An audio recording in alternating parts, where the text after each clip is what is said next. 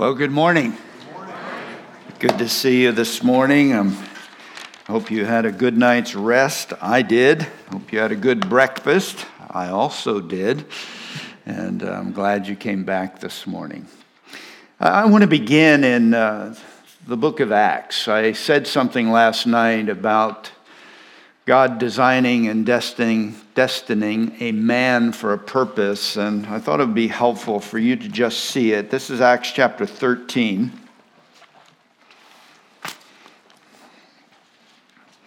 Because a fruitful marriage, a maximized marriage, begins with a huge dose of perspective. You're not going to learn this in the culture around us. You're going to learn this from God's Word. Many of us, even though we might have grown up in a Christian home or a Christian church, may not have seen modeled some of the realities that uh, are so essential for a life giving marriage. And marriage is God's idea. And uh, it has purpose, and that purpose is to accomplish work that He has given us to do and to enjoy satisfaction at a level that otherwise we could not. And so, look with me in Acts chapter 13 and uh, verse 36 as it relates to David, and I'm going to argue that it's not unique to David.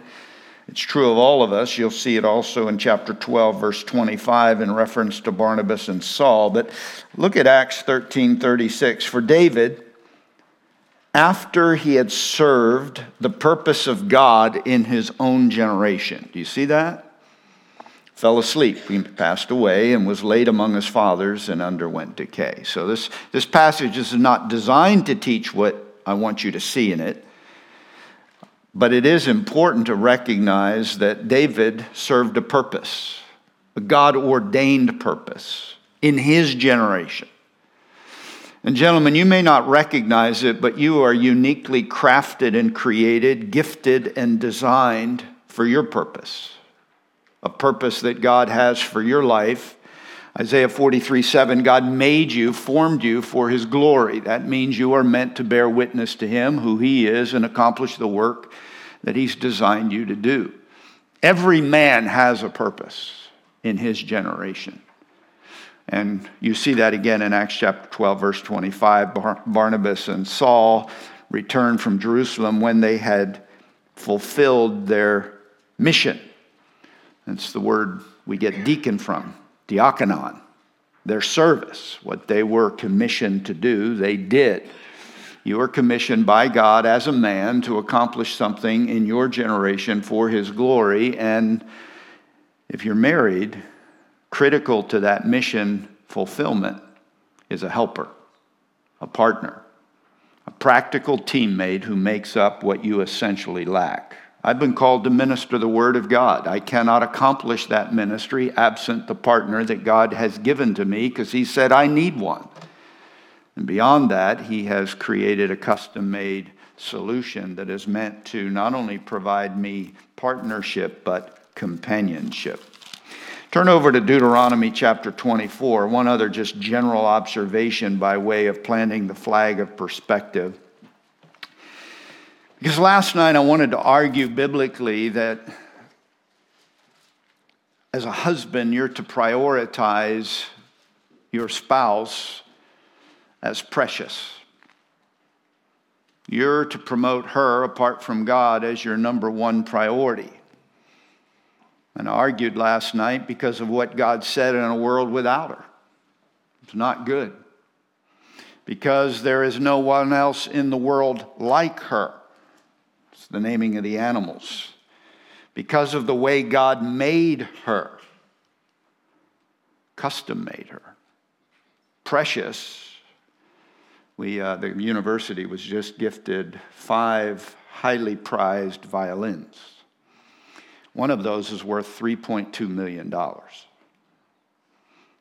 It's up for sale now.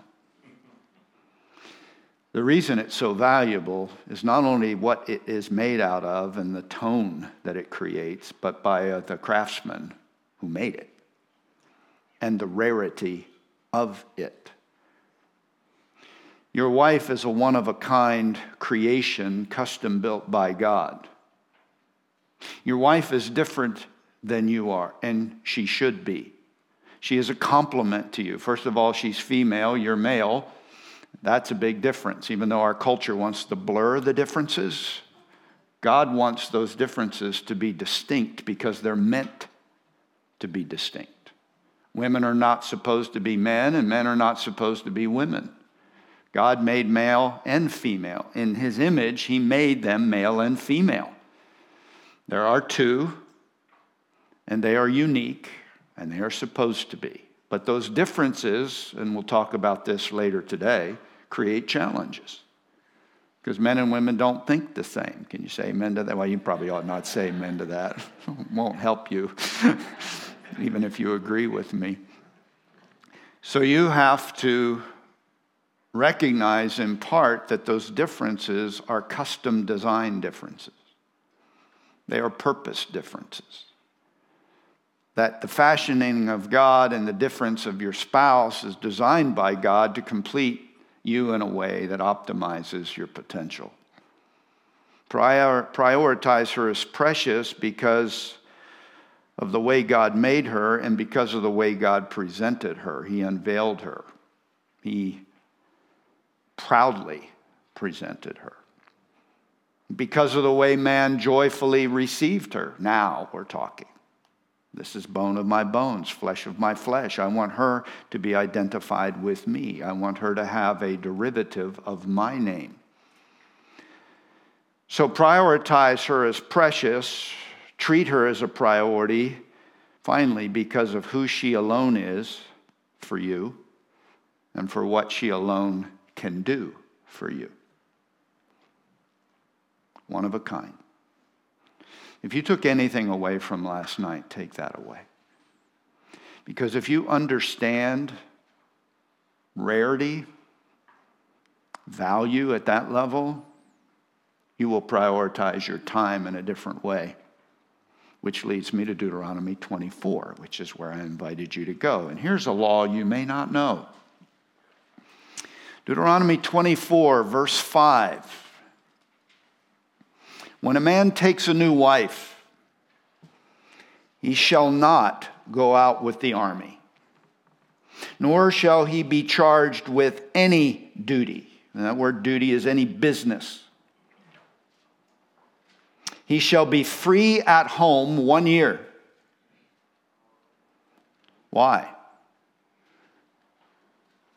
So that he can give happiness to his wife, whom he has taken. Now, you may not know the original language, I do. Let me tell you what that commandment means. You're to spend a year as a husband training your wife in the art of pleasing you.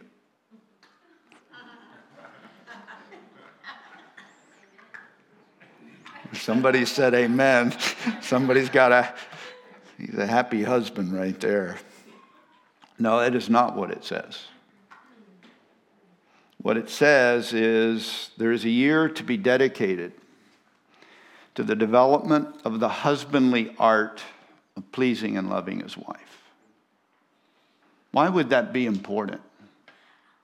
Because it's a priority. Establishing the priority, no military duty, which would risk his life or require him to be away, no civic or domestic duty that would compete with this priority. A pattern is to be established, and that is in the very first year. And I tell couples when I coach them premaritally, the first year matters. You need to get entrenched habits, healthy life rhythm, rhythms, perspectives, and priorities that are going to serve you the rest of your life. You're building something, and the height and the beauty of that something will be defined by how good the foundation is. And biblically, by law, that first year mattered, and it was to be a focused, high priority pursuit to the end that a husband learned how to love and care for his wife. Not because she's needy, but because she's valuable. Once upon a time, a beautiful, independent, self assured princess happened upon a frog in a pool or a pond. The frog said to the princess, I was once a handsome prince until an evil witch put a spell on me. One kiss from you, and I will turn back into a prince. And then we can marry. We can move into the castle with my mom. And you can prepare my meals, clean my clothes, bear my children, and forever feel happy doing so. That night, while the princess dined on frog legs, she laughed to herself and thought, I don't think so. I wrote above that illustration, you'll never be a prince until you act like one.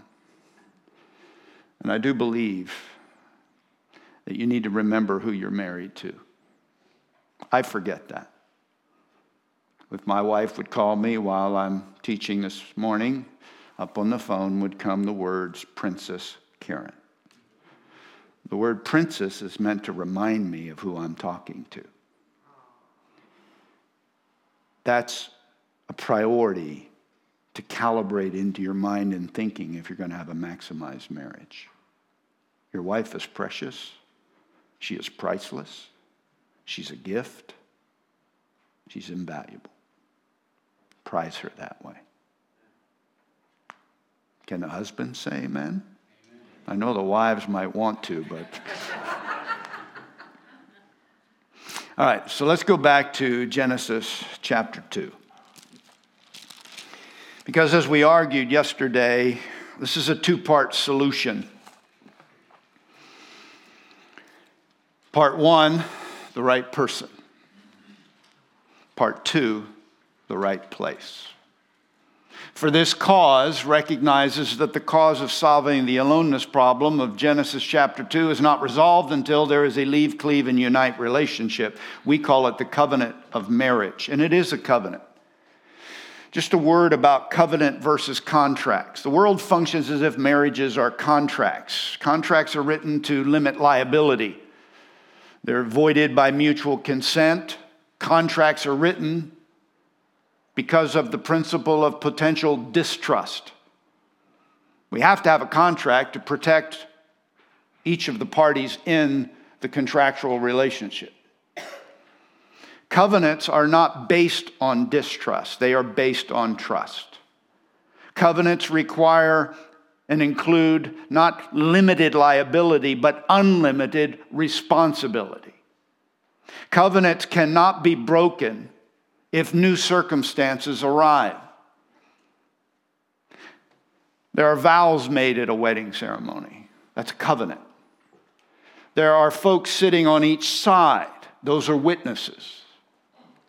There's a reception after the wedding ceremony. That's the common meal that seals and validates the covenant.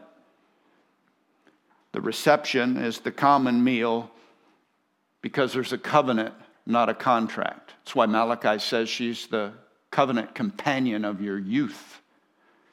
It is a covenant, it's not just an agreement that is enforced by law. It's a commitment enforced by love. Verse 24 For this cause, a man shall, three Hebrew verbs, we're going to talk about them in the time that we have today and uh, help to help you build priorities into your home.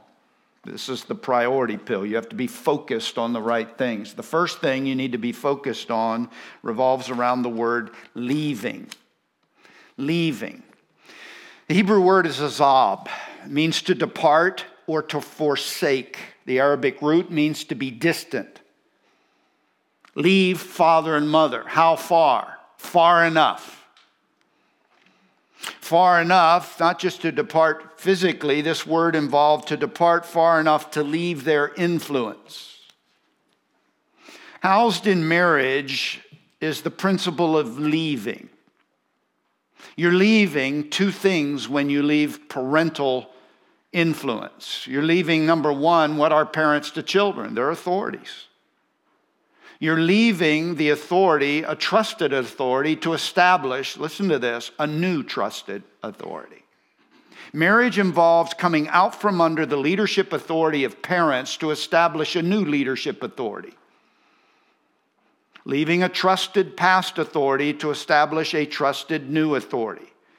1 Corinthians chapter 11 verse 3 now I want you to realize that the head of every man is Christ. So the man is coming out from, from under the parental authority underneath the direct authority of Christ and all Christ ordained authorities. The husband directly answers to Christ and to the authorities Christ has instituted. Government would be an authority instituted by God. If the blue lights go on on Highway 5, you need to pull over. That's an authority. If you're under military command, there's a ordained authority by the government that you need to obey.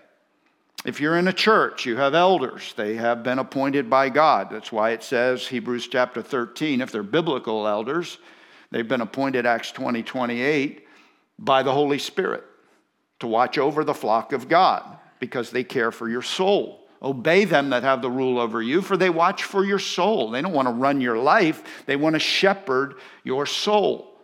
They have authority. That's Christ ordained authority. Now, surely authorities can be abusive, but it doesn't mean that authority should be dishonored because it might be abusive.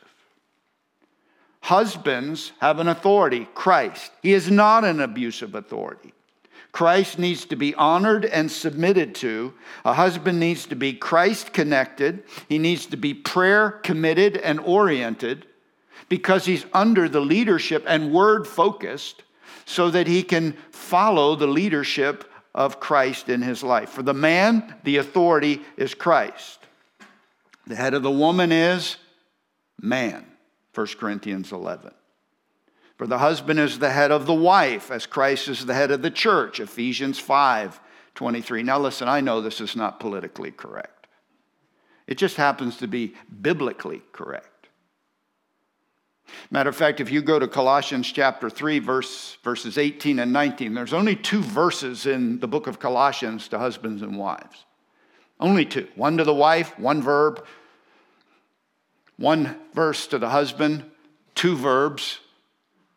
If you lived in Colossae or Asia Minor that, at that time, you would only get two instructions as a husband, two verses, one for the wife, one for the husband. Which I boil that down to say if you don't get anything else, get this. Because there's a lot you could say about marriage to husbands and wives. Paul says only one thing to the wife Wives, submit yourselves to your husband. It is fitting in the Lord. Fitting is tantamount to saying that's the way God designed it. Submit means to arrange yourself, tasso, the word tasso is arrange, hupo, under. Voluntarily arrange yourself under the leadership of someone else. It is not the involuntary act of an equal, it is the voluntary act of an equal. It is, I choose to. I don't have to. I get it because God said it. I want to because that's how He ordained it. Your husband may not be smarter than you, he may not be better equipped than you, but he is God's appointed leader for you. When you leave your father and mother, God's appointed authorities prior to marriage, you're forsaking their authority. You're not seeking their approval. You honor father and mother, you do not obey father and mother. And there is a difference. Honor means you treat them with weight and respect and value, but that does not equal obedience. You've left that. The word leave means to depart. That's why I say, How far do you go? Out of the tent? out of the compound, because in ancient cultures they traveled nomadically together, the tent across the campus,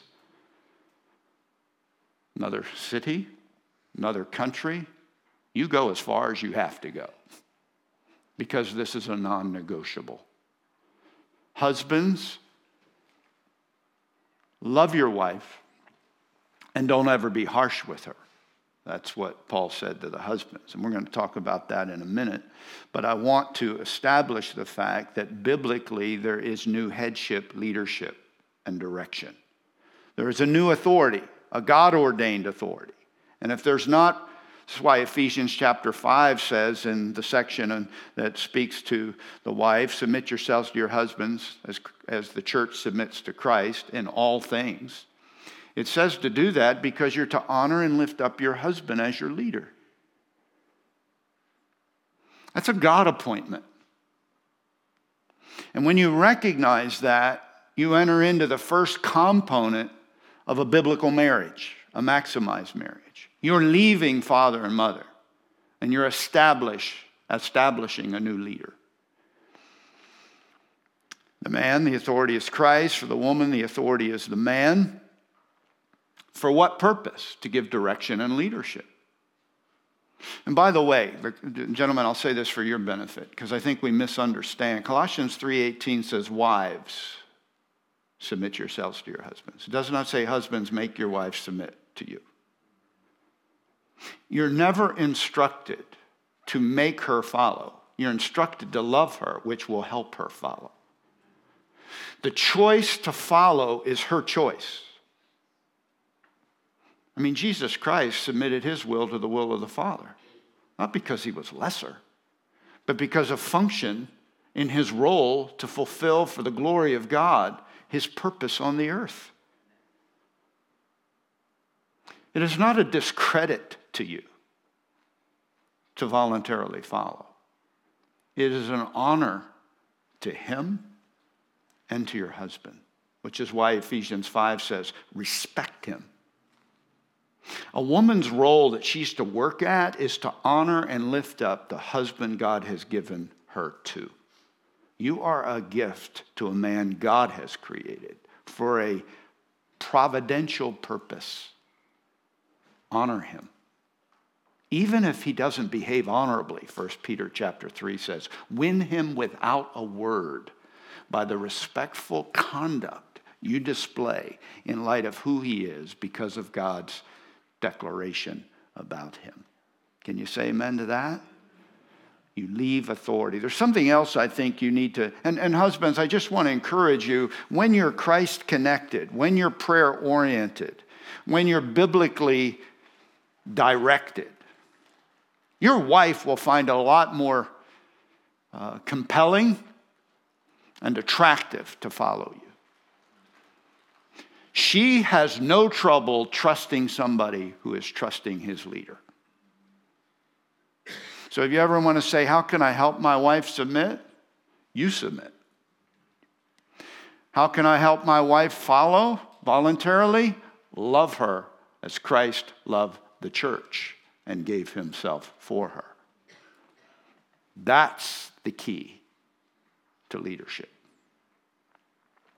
But there's another category in this leaving that I want to touch on. There's a second aspect to leaving, and I want to argue that leaving not only involves leaving the authority of a, a, trusted authority for a new trusted authority, but also leaving a past source of affirmation and approval for a new source of affirmation and approval. You see, children do something naturally. They chase a parent's smile.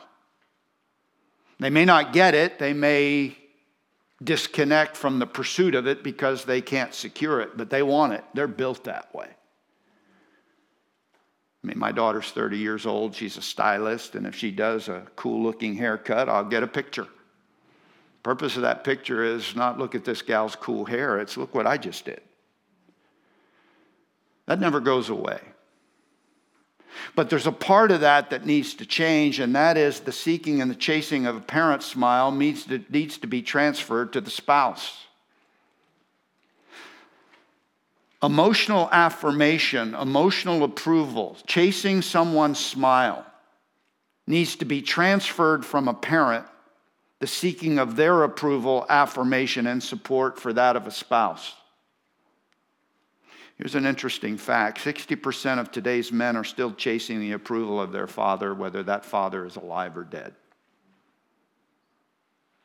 Business decisions, life decisions, often made not because of what's best for your family, but what is perceived to be validating in the eyes of your father. Most women talk multiple times a week to their mother. It's it's good to talk to your mother. My mother called me today just to find out how the fires were in relation to where I am. By the way, we should pray for that. That is catastrophic. You get it. And we need to be asking the Lord for help. A lot of people are in harm's way, and my mother was worried about whether I was. It's good to talk to your mother. But it's not good to talk to your mother instead of your husband.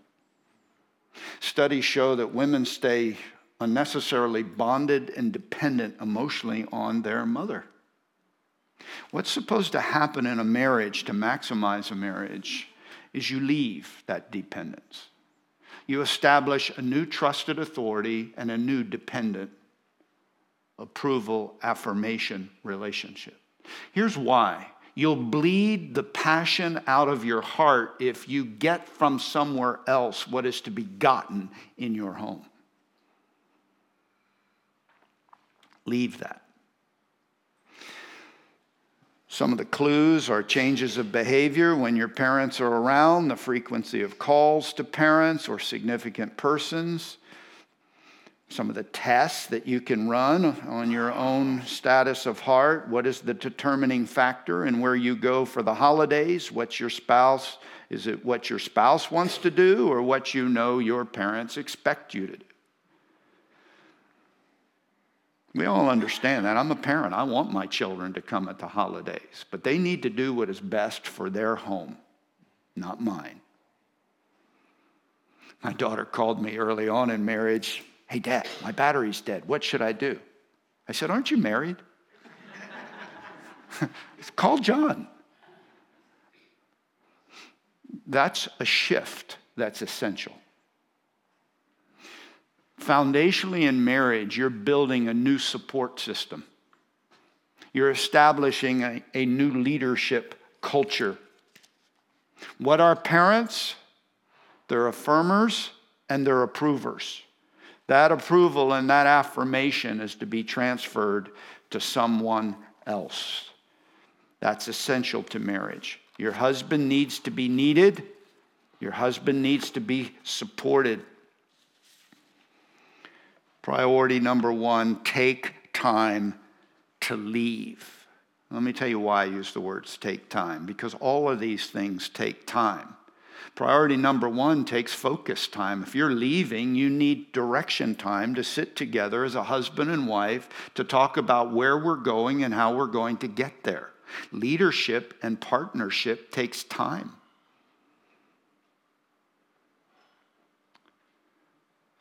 Priority number one, leaving, involves focus time not just for direction time, but for affirmation time edifying and encouraging, listening, learning, talking. Takes time, relational time. Thirdly, it takes affection time. Because if you're leaving the pursuit of a smile and the affection attached to it, you need to establish that in your home. Where there is time to be together to affirm, time to be together to express affection loving time, caring time, investing time. Take time. That's what leaving requires because leadership requires time, fellowship requires time, relationships require time, a certain kind of time. Priority number one leaving. Priority number two cleaving. Man shall leave his father and mother and shall cleave to his wife. Now, I said this last night. Who uses cleave? Unless you're at a meat shop where butchers cleave, cut things apart. The meat cleaver. This is actually the direct opposite of the concept of cutting something apart. The Hebrew word debak means to cling, it means to cleave. Some of your Bibles will say hold fast. It means to keep close. Used in modern Hebrew in the sense of stick to, adhere to, it yields the noun form for the word glue. If you want to literally apply this term at a marriage ceremony, there would be the human crazy glue installment, where you Siamese two people together, because that's literally what it means. A husband is to be glued to his wife, he's to be connected to her in an unbreakable bond. This is a figurative word, obviously. We don't glue people at a wedding ceremony, we don't Siamese them, but there is a cleaving that occurs. And that cleaving is a connecting in absolute loyalty and devotion. Turn with me to Joshua chapter 23. I want to show you the figurative application of this word. This is an eminently relational word, it is God's favorite word with his people. He says in, on multiple occasions in the book of Deuteronomy to his people, cleave to me. Deuteronomy 10:20, Deuteronomy 11:22, Deuteronomy 13:4, Deuteronomy 30:20. God talking to his people, it would sound like this You shall fear the Lord your God, you shall serve him only, and to him you shall cleave. Cling. I invited you to Joshua chapter 23 because it's my favorite figurative taste of the implication of this principle in Joshua chapter 23. It is Joshua's last speech to God's people. He's, this is where he says, As for me and my house, we will serve the Lord. He's talking about them to them about how they can enjoy the blessing of God in the land of blessing, the promised land. And he's giving them some final instructions. These are echoes of Moses' instructions, which makes sense because Moses was Joshua's predecessor. So Joshua's telling God's people, keep this priority. Now listen to this. Verse 6, Joshua 23. We're going to run into our word cleave. It's going to give you a flavor of its meaning, figuratively and relationally. Verse 6 Be very firm, then, says Joshua to Israel, to keep and to do all that is written in the book of the law of Moses, so that you may not turn aside from it to the right hand or to the left. That is the secret to success. Don't let the law of God depart from your mouth but observe to do all that is written therein. This is the words Joshua heard early on, that you may enjoy good success. Verse 7 resolve singularity of focus in order that you may not associate with these nations, these which remain among you, or mention the name of their gods, or make anyone swear by them, or serve them, or bow down to them. Verse 8 But you are to cling to the Lord your God as you have done to this day. All right, where is the word cleave? Verse 8 translated cling in my Bible. Your Bible may say hold fast. That's a fair translation. So, verse 8 says, You are to cling. Remember, it's a relational word. God's a relational person having relationship with his people. I want you to cling to me. I want you to cleave to me relationally. What's the first word in verse 8? But. But is an adversative conjunction. It means on the other hand. God is saying, I want you to cling to me, as opposed to what just was spoken about in verse 7. Verse 7 is the opposite of clinging to me. What is verse 7 about? Idols. Verse 7 is about other gods. Verse 7 is God saying, I don't want you to have any rival to me. The word cling, the word cleave, the word hold fast, the word glue, figuratively means, listen to this, to establish an unrivaled and exclusive relationship. I want you to cling to me as opposed to other gods who compete with me. Now, the reason I like this passage is because the depth to which he says, I want you to be loyal to me. Notice what he says, verse 7 I don't want you to mention the name of competitors to me. I mean, I, I get it if he says, I don't want you to swear by them, serve them, or bow down to them. What he says is, I don't want you to even mention their names. Oh, and beyond that, I don't want you to associate with anybody who does mention their names. I want you to have nothing to do with anything that competes with me. You're to establish an exclusive, unrivaled relationship with me. Don't associate with these nations that have these rivals to me. Don't mention the name of my rivals. Don't swear by my rivals. Don't bow down to my rivals. Don't serve my rivals. You cling to me. Do you feel it? That's cleave. When you get married, you're establishing an exclusive, unrivaled relationship, which has no competitors. When you leave father and mother, you establish trust, and when you cleave, you establish trust. This is the security pill. This, and we're going to talk more extensively about this in the next hour how to protect your home from predators. But there are rivals to marriage.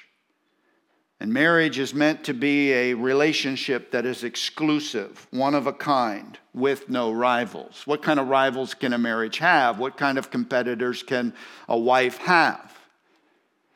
Well, you can have a career rival.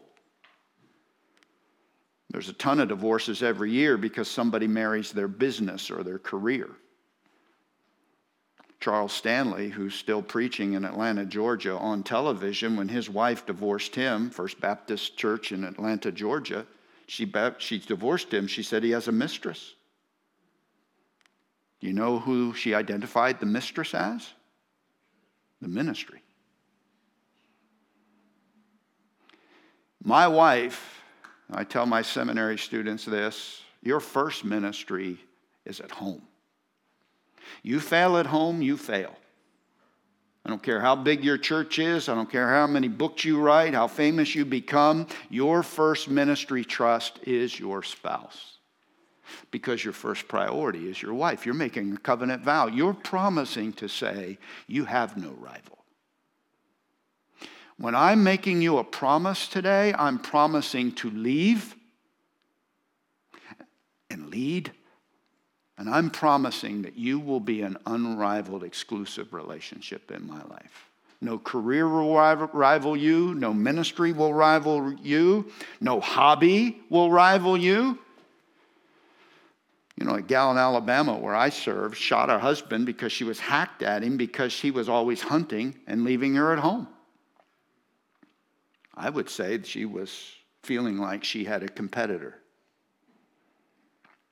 hobby rivals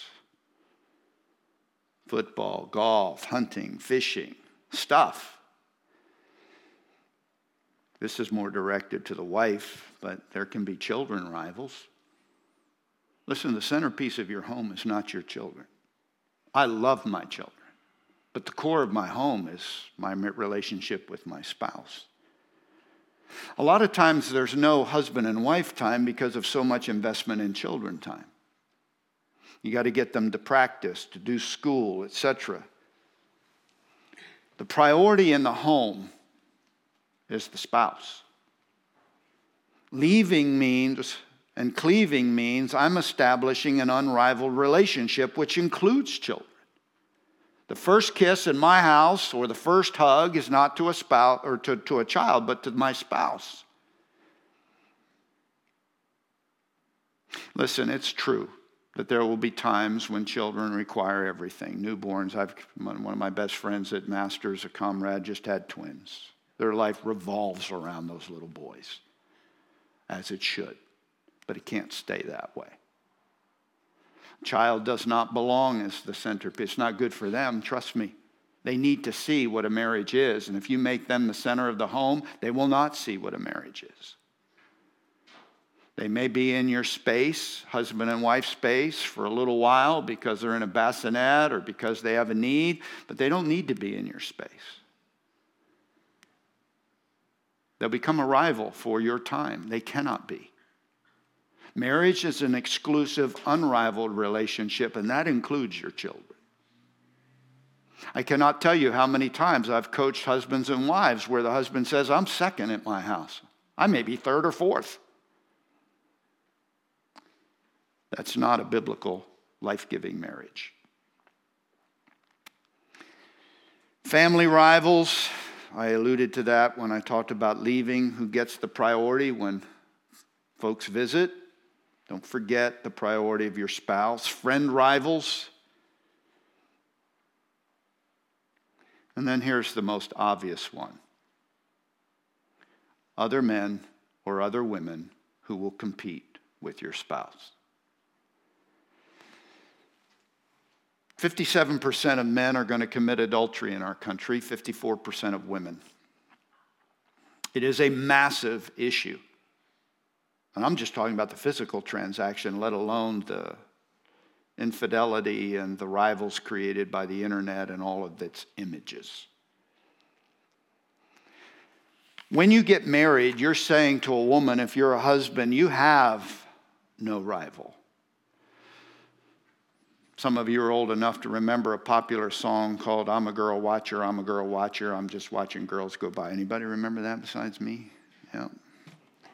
Guess what happens to that when you get married? That dies. I had a woman sitting in my office with her husband. The big issue? He's always looking at other women.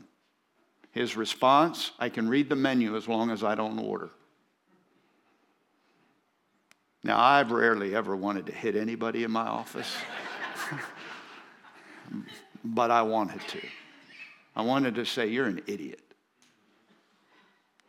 What I did say was, So tell me, how do you think that makes her feel? Do you think that makes her feel like she's one of a kind? Uh, look, I know it's culturally acceptable. And in the South, you have the redneck turn where it's obvious You've got guys that are smooth. You even have commercials now where gals are watching. So it's not just a one way transaction.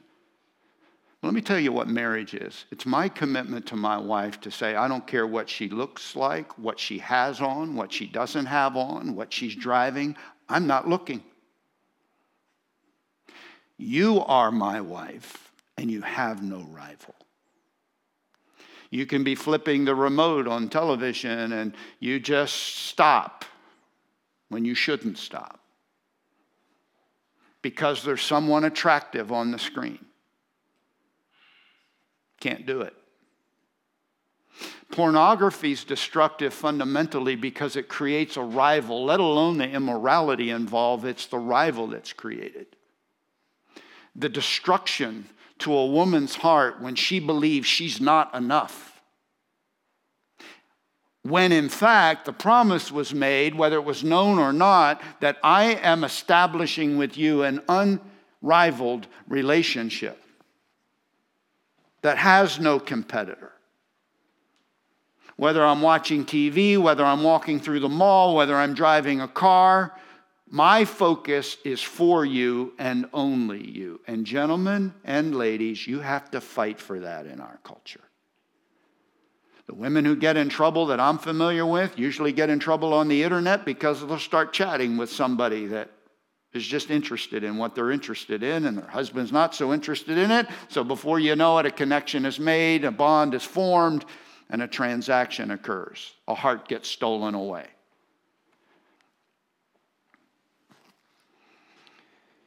Cleaving is essential to intimate and fulfilling relationship because it fosters security, and security is essential for trust, and trust is essential for intimacy. It tells your partner they have no rival. It says they can entrust themselves fully to you because they know that they are without com- competition. A secure relationship is a trusting relationship, and a trusting relationship is a freeing relationship. Here's my exhortation you want to maximize and have a life giving marriage, evaluate and eliminate all rivals to your relationship. Because you don't need just time for direction, you need time to communicate value. That means quality time. That means quantity time. It means I'll give you my best time, not my least time. Listen, you know how it goes. You get up early, you get cranking, your day's engaged, you get home. If you have children, you've got that to deal with, and it's a joy, I get it. But by the time it's husband and wife time, there's nothing left. So you don't spend the quality time you need to, exclusive one on one time, and that is necessary. There's some things you can't do in a group. Intimacy is one of those things. Relational intimacy. Quantity time. That's enough time that says, you know what? You matter to me. Everything else does not matter more than you do to me. The measuring stick in a relationship is time. That's the collateral that you have to measure and pursue in terms of communicating in the relational checkbook of life, the commodity most valued is time. Because time says, I'm important. Time says, I'm valuable. The best time says, you're the most valuable. So, priority two is not just leave time, it's value time, the cleave principle. Time matters, it's a foundation for a biblical marriage. Let me uh, push the pause button there, and we'll spend our next hour when we take what time, John, were we supposed to end? I'm not really paying attention to the schedule. That's just a good stopping point because we're going to transition. This is a good, good time. Okay, so let me uh, let me just pa- pause right there, and I'm going to lead us in prayer.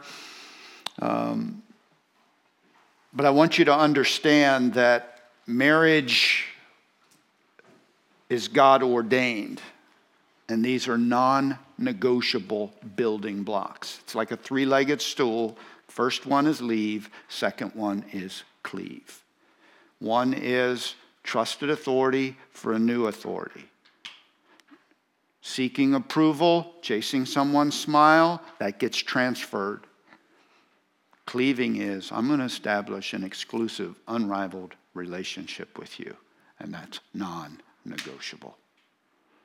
Listen, if a wife is saying to me as a husband, if my wife is saying to me, I need you to not do that ministry thing, it's not because she's not committed to what I'm built for. It's because something more important is at stake. And that's our marriage. Father, thank you for the opportunity to reflect and review precepts inspired. Not just good ideas and not just another book we can read, but the book on the most important human relationship we will experience. Help us, Lord, to assess and evaluate who does make the decisions, who does follow, who does lead, what is the priority in our home? Are we doing this God's way so we can experience God's intention? Lord, give us eyes to see, humble hearts to receive. Help us to be helpful to each other. Lord, I want to say it again to you and for us all. The key to a successful marriage is not so much finding the right person, it is being the right person. So, Lord, let our focus be first toward ourselves, not to the shortcomings of our spouse. Lord, it's to that end I ask it for us all. In Jesus' name, amen.